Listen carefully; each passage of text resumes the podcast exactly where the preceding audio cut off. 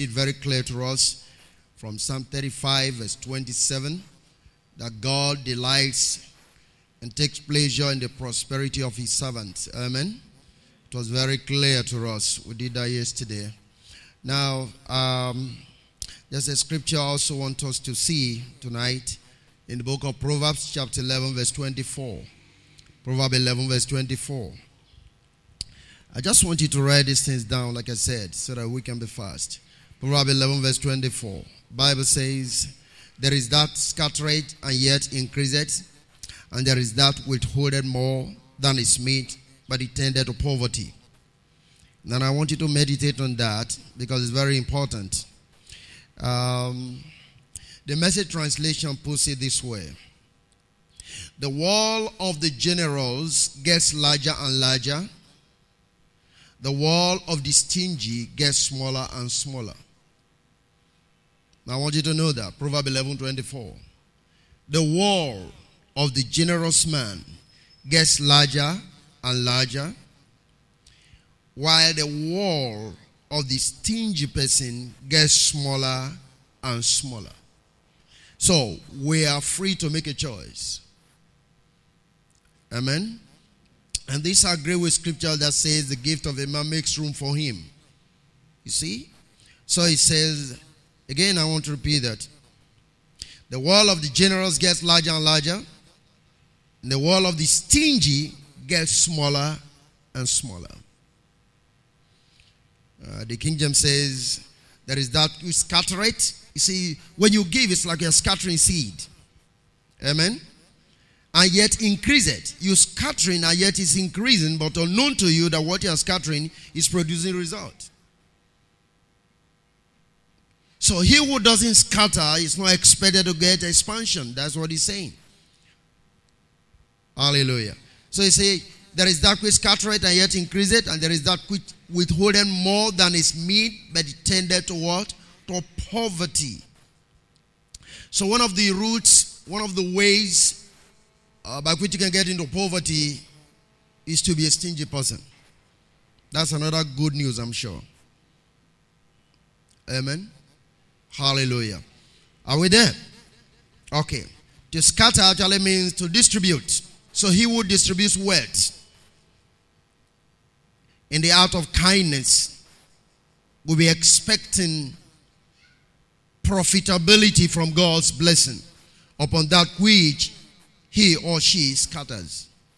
And I want you to know that. The Christian liberality is the road to prosperity. Christian's liberality is the road to prosperity. If you want to prosper, you must be become a liberal person. True Christian liberality is the road to prosperity. Hallelujah.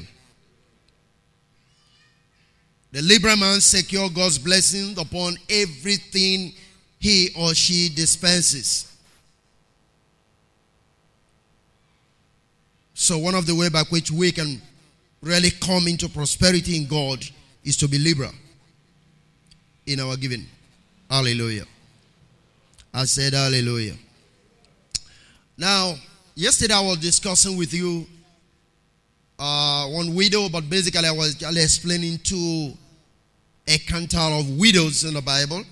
Uh, just writing down. One of them you find in the book of uh, 1 Kings 17, from 7 to 16. That's the widow that had the last loaf to eat, the last food to eat. And Elijah showed up. And then he shared with Elijah. And then the child died. And then Elijah raised up the child. Hallelujah. That's the first widow we find there in First Kings chapter 17, if you read from verse 7 to 16. Hallelujah. And like we were discussing the benefit of, of giving, that tells you precisely that giving secures life for us. It secures life. Because you see, the food this woman was supposed to eat and die, finally there was food for himself and the child. And even when the child died, the child was also raised. Amen. So giving secures life for us. Praise the living God. Are you still there? Then the second widow that I would like to illustrate for you, I spoke a lot about her yesterday also, is found in Second Kings. I didn't give you the scripture, but it's found in Second Kings chapter 4, if you look from verse 1 to 7. This is that widow that actually her two sons were to be taken into slavery. And uh, you, you, she was the wife of a prophet. Is that okay? And Elisha showed up. And the record tells us here that she made it clear to Elisha that the two sons that she is having are about being taken into slavery. And Elijah said, Okay, what do you have? And then she talks about the cruse of oil. From where the oil was finally multiplied, and Elijah gave the instruction for her to begin to sell the oil to pay for her debts. Can you remember the story? Okay.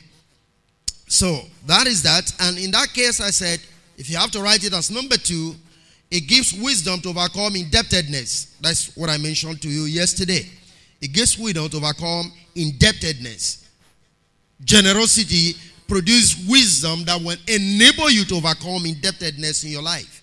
This woman was able to come to the place, like I mentioned yesterday, somebody who is an debtor, I mean, debtor, somebody whose children were to be taken into slavery because in the economy of Israel, if you can't pay your debt, they have to take you into slavery so that you can work out what you are owing.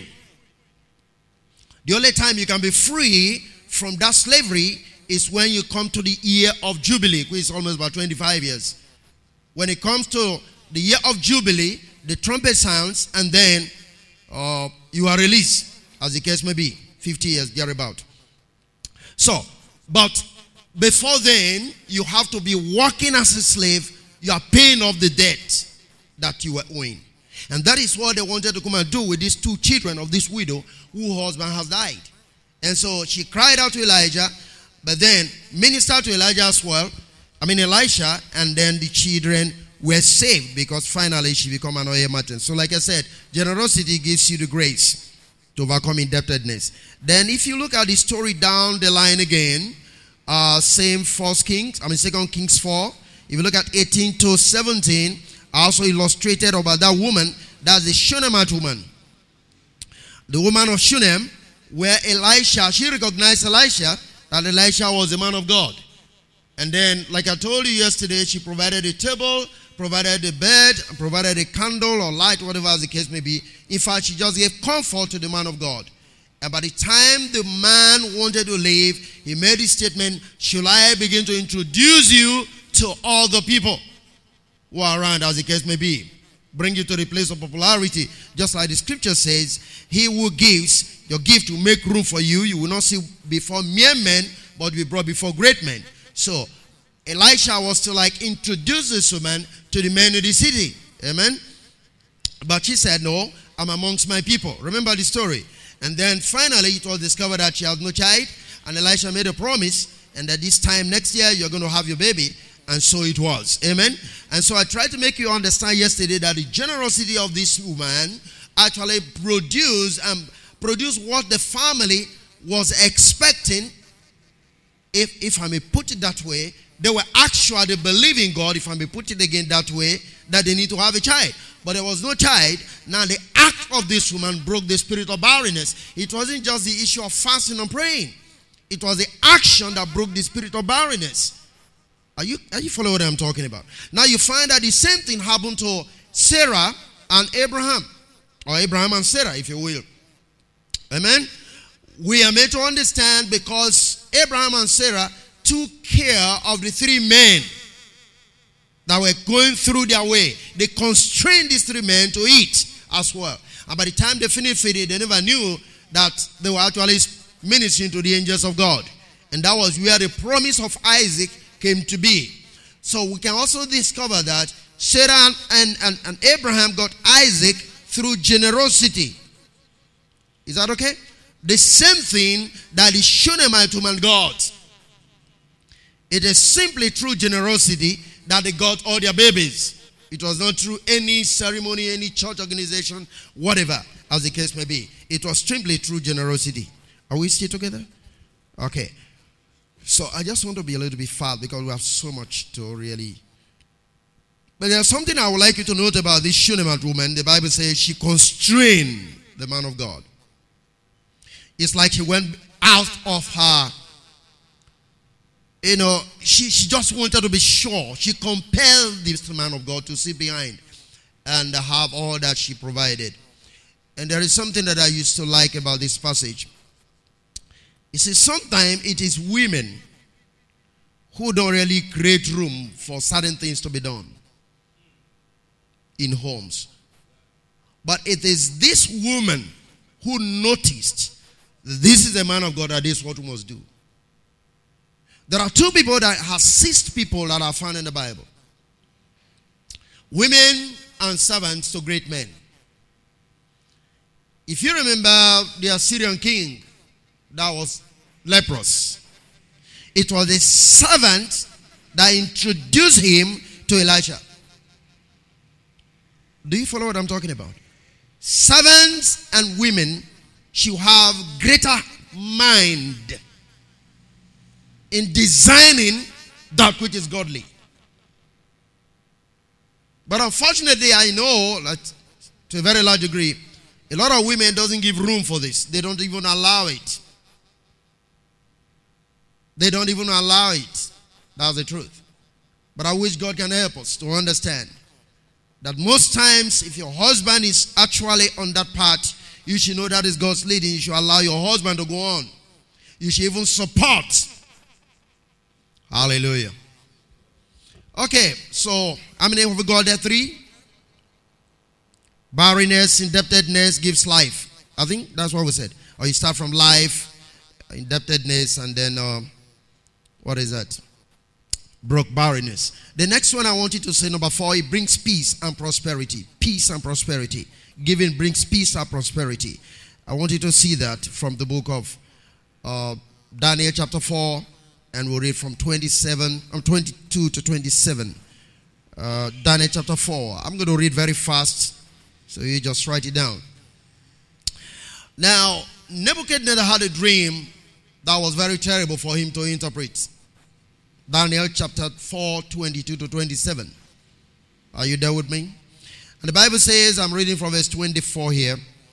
This is the interpretation, O king, and this is the decree of the Most High, which is come upon my Lord the king, that they should drive thee from men, and their dwelling shall be with the beasts of the field, and they shall make thee to eat grass as an oxen, and they shall wet thee with the dew of heaven, and seven times shall pass over thee. Did thou know that the Most High ruleth in the kingdom of men and giveth to whosoever he will? Verse 26. Whereas they commanded to leave the stump of the tree roots, thy kingdom shall be shut unto thee, after that thou shalt have known that the heavens will rule. Hallelujah. Then went further to say, verse 27, Wherefore, O king, let my counsel be acceptable unto thee. Now, Daniel is about to advise King Nebuchadnezzar on what to do because of his problem. Are you there? Come on, are you there with us? Okay. Wherefore, O king, let my counsel be acceptable unto thee, and break off thy sins by righteousness, and thy iniquity by showing mercy to the poor. If it may be, it lent me of thy tranquility. Hallelujah. Now I'm going to read it from the basic Bible English, the other one is simplified uh, English translation. This is what it says. For this cause, O king, let my suggestion be pleasing to you. Let your sins be covered by righteousness, and your evil doing by mercy to the poor, so that the time of your well being may be longer. By implication, generosity covers sins and prolong your days and your peace on the face of the earth. Daniel knew that and recommended it to the king. This is what you must do. Hallelujah. Did you see it? Did you see what I read there? Hallelujah. Therefore, O king, you knew King James said, Therefore, O king, let, that, let my advice be pleasing to you, and break off your sins by righteousness and iniquity by showing mercy to the poor. whether there will be duration to your prosperity. Your days shall be lengthened, your throne shall be established as you show mercy to who? To the poor. Generosity. It produces peace, it produces tranquility, it lengthens your days on the face of the earth. Hallelujah. Did you see that? Praise the Lord. I just want you to think about it just a little bit. This one is directly connected to what we find in the book of Luke. Remember I said, you talk about break off thy sins by being righteous and your iniquities by showing mercy to the poor. Perhaps there will be a lengthening of your prosperity, which has to do with your days. He was already, as it were, you can say, was a prosperous man because he was a king. Now, the lengthening of your prosperity is directly connected to your generosity to the poor. Now, you see, I love Daniel when it comes to this. Perhaps would have been a better advice, but then here was Daniel. Instead of saying, okay, you go and fast, go and repent, go and do this, go and do that. I don't know if you understand what I'm trying to say. He simply say, you just go and show mercy to the poor. Because he who shows mercy to the poor lends to the Lord. You see? Now, if you have an issue now, you come to me and I say, Oh, what's your problem? And you tell me, I say, Okay, go and give to the poor. You say, This man doesn't know what he's doing. That's what you will say. I expect him to pray for me. I expect him to cast out the devil. I expect him to deliver me. And he's saying, Let me just go and show mercy. But that's what Daniel told him, man. Just go and show mercy to the poor. It will be lengthening of your prosperity. That's what we don't know the power of giving. If you look at the book of Isaiah, I think 58, talk about fasting, you see what is there. This is a fast that I've ordained. You remember that? Give to the poor, give to the old, deal this. It's giving. It's giving. And he said, The glory of the Lord shall be your real reward, your guidance, your protection. Hallelujah. Are we there in the book of Luke, chapter 11? Let's turn to Luke 11. Luke 11. Now remember, Daniel mentioned to the king about his righteousness. Is that okay? Let's see if Jesus said anything close to that as well. Luke 11, let's look at 39 to 41. Praise the Lord. The Lord is speaking to the Pharisees here, and he says, And the Lord said unto them, Now do ye Pharisees make clean the outside of the cup and the platter, but your inward part is full of revelry of wickedness. Ye fools, did not he that make that which is without make that which is within also? But rather give alms of such things as ye have. And behold, all things are clean unto you. Give alms as you have, and all things are clean unto you. The whole thing is talking about has to do with your righteous life because the activities of the Pharisees was being done to exhibit righteousness. Remember the prayer of the Pharisees and the other man. Is that okay? I fast every day and all that. So every bit of what we're doing speaks of their righteousness. Now here is what Jesus is recommending. If you want to, in other words, your righteousness is outward, but if you want inner righteousness, this is what you must do. Give alms of such things that you have. Did you see it? Hallelujah. In other words, give your inner life your love, your mercy, your compassion, etc., to the blessing of mankind. And then your inner purity will make your proof against outward defilement. Hallelujah. And I say, my note don't tell me how righteous you are. When, in the true sense, there is no single act of mercy, of compassion flowing from you. Amen. Hallelujah. So you find that your inner man is truly healed through your benevolence, through your giving. And he who cannot have this and release and manifest it is a hypocrite.